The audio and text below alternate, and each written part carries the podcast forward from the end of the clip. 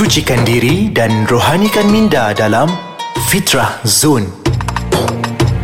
Assalamualaikum warahmatullahi wabarakatuh. Kembali lagi bersama dengan saya Dain Lukman di Fitrah Zone edisi Ramadan 1439 Hijrah menerusi podcast Ais Kacang. Jadi tuan-tuan dan puan-puan, pada kali ini anda akan dengarkan saya untuk membincangkan sebabkan kita ni bersempena dengan malam-malam terakhir di dalam bulan Ramadan ni tuan-tuan dan puan-puan, sudah pastinya kita akan nak memburu satu bulan ataupun satu malam yang dikatakan oleh Allah Subhanahu Wa Taala lebih baik daripada seribu bulan. Apakah bulan tersebut? Apakah malam tersebut? Itu yang dinamakan sebagai Malam Al-Qadr yang Allah Allah sebutkan dalam surah Al-Qadr. A'udzu billahi minasyaitonir rajim. Inna anzalnahu fi lailatul qadr wa ma adraka ma lailatul qadr. Lailatul Qadri khairum min alf syahr. Tanazzalul malaikatu war ruhu fiha bi idzni rabbihim min kulli amr. Salamun hiya hatta matla'il fajr. Ya Allah tuan-tuan bila mana sebut bila mana datang Ramadan sudah semestinya kita nak dapatkan bulan ataupun malam Lailatul Qadar. Sebab apa? Allah janjikan kepada malam Lailatul Qadar siapa melakukan amal kebaikan satu kebaikan ibarat dia telah melakukan kebaikan tersebut selama seribu bulan. Kalau kita convertkan seribu bulan ini kepada tahun tuan-tuan yang bersamaan lebih kurang 83 tahun. Ha tu dia tuan-tuan dan puan bayangkan 83 tahun buat satu malam saja amal kebaikan ibarat kita melakukan amal kebaikan yang sama selama 83 malam. Jadi tuan-tuan dan puan antara amal kebaikan ataupun perkara-perkara yang kita boleh lakukan di dalam 10 malam terakhir ini yang pertamanya kalau boleh setiap malam tuan-tuan dan puan sediakan satu ringgit ha, seringgit dekat dalam poket kita. Dan bila malamnya tuan-tuan dan puan dah pergi untuk solat tarawih jangan lupa untuk letakkan seringgit tersebut di dalam tabung masjid mana tahu malam tu adalah malam Lailatul Qadar maka kita seolah-olah telah uh, menderma seringgit selama 83 tahun. Tu dia tuan-tuan dan puan-puan. Seribu bulan ni kalau kita kalikan, cuba kita tukar lah, kita congak sikit. Satu bulan sama dengan 30 hari. Seribu bulan bersamaan dengan 30 ribu hari. Tu dia tuan-tuan. 30 ribu hari, katakan malam tu kita letakkan seringgit, seolah-olah malam tu kita telah menderma sebanyak 30 ribu ringgit. Dengan seringgit kita letak dekat malam tu. Oh, banyak tuan-tuan. Tu kalau satu malam Lailatul Qadar. Kalau kita tahun depan kita dapat lagi Ramadan, kita dapat lagi Lailatul Qadar, dapat lagi 30 ribu ringgit. Tuan-tuan, kalau kita hari-hari biasa nak sedekah RM30,000 tu, ada kau nak bagi? Ha, tak ada namanya kan? Ha, memang silap lah. Duit pun dalam poket pun ada RM30,000, nak bagi RM30,000. Macam mana?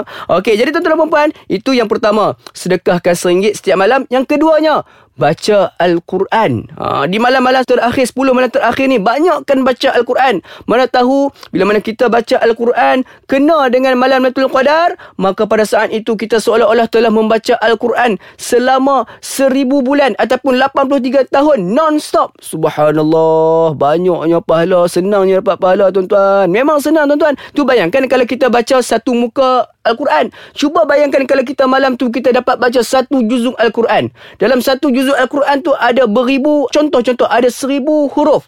Seribu huruf dikalikan dengan sepuluh. Sama dengan berapa? Sepuluh ribu. Bila mana sepuluh ribu betul ke? Ah betul lah 10 ribu 10 ribu pahala Allah ta'ala bagi kepada kita 10 ribu tuan-tuan Kalikan pula dengan 30 ribu dah 3 juta pahala subhanallah. Allah ni maha pemurah kan tuan-tuan.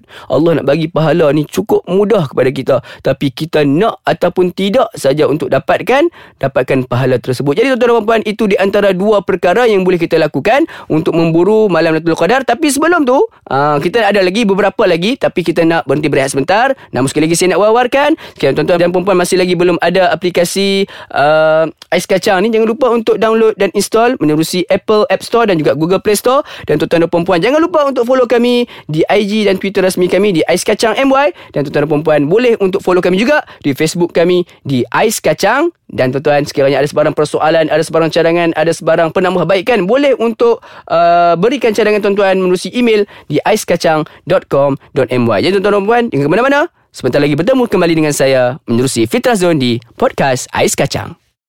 Alhamdulillah tuan-tuan dan puan kembali bertemu dengan saya Dain Lukman di dalam Fitrah Zone menerusi podcast Ais Kacang. Tuan-tuan, sebentar tadi sebelum kita berehat, saya telah pun kongsikan di antara dua perkara yang patut kita lakukan di 10 malam terakhir. Kita nak tambah lagi Yang ketiganya tuan-tuan dan puan setiap malam di dalam malam 10 malam terakhir ini jangan lupa untuk bangun qiyamul Lebih baik kalau kita buat qiyamul secara berjemaah dekat surau-surau atau masjid. Kerana apa tuan-tuan? Jatuhnya malam itu adalah malam Lailatul Qadar. Bayangkan berapa kali kita bersujud kepada Allah Subhanahu taala dalam tempoh 83 tahun. Subhanallah banyak tuan-tuan dan puan Itu di antara cara untuk kita tambahkan lagi kita punya amal kebaikan kita. Sebab apa? Itulah sebenarnya tujuan kita hidup kat dunia ni. Bukan sebab harta, bukan sebab darjat, bukan sebab nak kejar gaji dan sebagainya tetapi hidup kita dekat atas dunia ini matlamat utama kita adalah untuk mendapatkan keredaan Allah untuk mendapatkan pahala di sisi Allah untuk kita masuk ke dalam syurga Allah Subhanahu taala ingat itu adalah matlamat utama kita baik itu yang ketiga dan yang seterusnya tuan-tuan dan puan yang keempat di malam-malam terakhir ini juga kalau boleh kita sedekahkan ha, banyakkan sedekahkan makanan. Kalau boleh siapa yang dapat 10 malam terakhir dapat tender untuk buat moreh itu adalah di antara yang terbaik sekali tuan-tuan. Sebab apa? Bayangkan sekiranya malam itu jatuh malam Lailatul Qadar anda memberi makan kepada seribu orang pada malam tersebut mungkin ini dekat masjid Bayangkan tuan-tuan dan puan-puan Pahalanya itu ibarat tuan-tuan dan puan-puan Memberikan seribu orang makan Selama 83 tahun non-stop. Di dalam tempoh 30 ribu hari tuan-tuan dan puan-puan Beri makan kepada orang. Subhanallah Besarnya pahala Mudahnya dapat pahala. Ucapkan Alhamdulillah Syukurlah kepada Allah SWT tuan-tuan. Sebab Allah memberikan pelbagai kemudahan kepada kita Untuk melakukan kebaikan. Dan melakukan kebaikan Hanya perlu mengeluarkan harta kita yang sedikit. Daripada kita melakukan dosa Terpaksa mengeluarkan harta yang terlalu banyak Okey tuan-tuan dan puan-puan, itu di antara amalan yang kita boleh lakukan dalam 10 malam terakhir. Tetapi persoalannya, apakah di antara persediaan kita untuk mendapatkan malam Lailatul Qadar? Yang pertama, kata ulama, pastikan kita sucikan jiwa dan raga kita daripada dosa. Ha, ini penting tuan-tuan dan puan-puan. Nak dapat pahala, nak rasakan ketenangan dalam Lailatul Qadar, perlu sucikan jiwa dan raga kita daripada segala dosa. Sebab apa? Dosa ini mampu menjadi penghalang kepada doa kita dan dosa ini juga mampu menghalang kita daripada kekhusyukan kita dalam beribadah kepada Allah SWT. Okey, itu yang pertama. Yang kedua yang tuan-tuan dan puan-puan, pastikan kita juga banyakkan berdoa dan beristighfar kepada Allah SWT. Doa kepada Allah, Ya Allah, ketemukanlah aku dengan malam Lailatul Qadar. Ha, ini persediaan sebelum masuk 10 malam terakhir ni. Ya Allah, ketemukanlah kami dalam malam Lailatul Qadar. Ya Allah, keberikanlah keberkatan dalam Ramadan kami ini. Ya Allah, doa kepada Allah SWT dan banyakkan istighfar. Sebab apa? Istighfar ini akan uh, menggugurkan menghapuskan segala dosa-dosa kita yang telah kita lakukan. Bila dosa tak ada, insya-Allah doa yang kita lakukan akan jadi mustajab diterima oleh Allah Subhanahu Wa Taala. Itu yang ke yang kedua, persediaan yang kedua. Persediaan yang ketiga, tetapkan ibadah tertentu untuk dikerjakan. Contohnya tuan-tuan dan puan-puan, dalam 10 malam terakhir ni macam kita duduk sembang ataupun kita buatkan di awal tadi tu, antaranya kita sedekah sebagainya, pastikan kita lakukan bukan memilih malam. Ma ni ada orang pilih malam ganjil saja nak buat benda-benda baik. Pastikan kita nak buat ni persediaan yang kita lakukan setiap malam. Di dalam malam malam 10 malam terakhir ni kita lakukan setiap malam. Sebab apa? Takut-takut kita duk ingatkan dah jatuh malam ganjil tiba-tiba jatuh malam genap. Ah dah rugi dah bagi kita tuan-tuan dan puan-puan. Jadi lakukan. 10 malam terakhir tu kita ada jadual kita. Yang di antara yang mudah kita lakukan apa dah? Tarawih jangan tinggal. Sedekah sengit tadi yang saya bincangkan jangan tinggal. Baca al-Quran jangan tinggal. Tiga benda yang mudah ni kita lakukan setiap malam. Mudah-mudahan tak dapat kesemuanya dapat salah satu untuk kita amalkan ataupun untuk mendapat keberkatan daripada Lailatul Qadar kita. Okey tuan-tuan dan dan seterusnya yang terakhir sekali pasti pastikan kita senaraikan doa dan hajat untuk di pohon. Sebelum kita masuk malam terakhir, 10 malam terakhir ini, kita buat siap-siap list doa kita. Apa yang kita nak pohonkan kepada Allah SWT. Dan bila mana datang 10 malam terakhir, setiap malam, kita doakan apa yang telah kita buat list tu. Sebab apa kena ada list ni? Sebab takut-takut kita terlupa. Yalah manusia. Manusia ni kan cepat lupa tuan-tuan.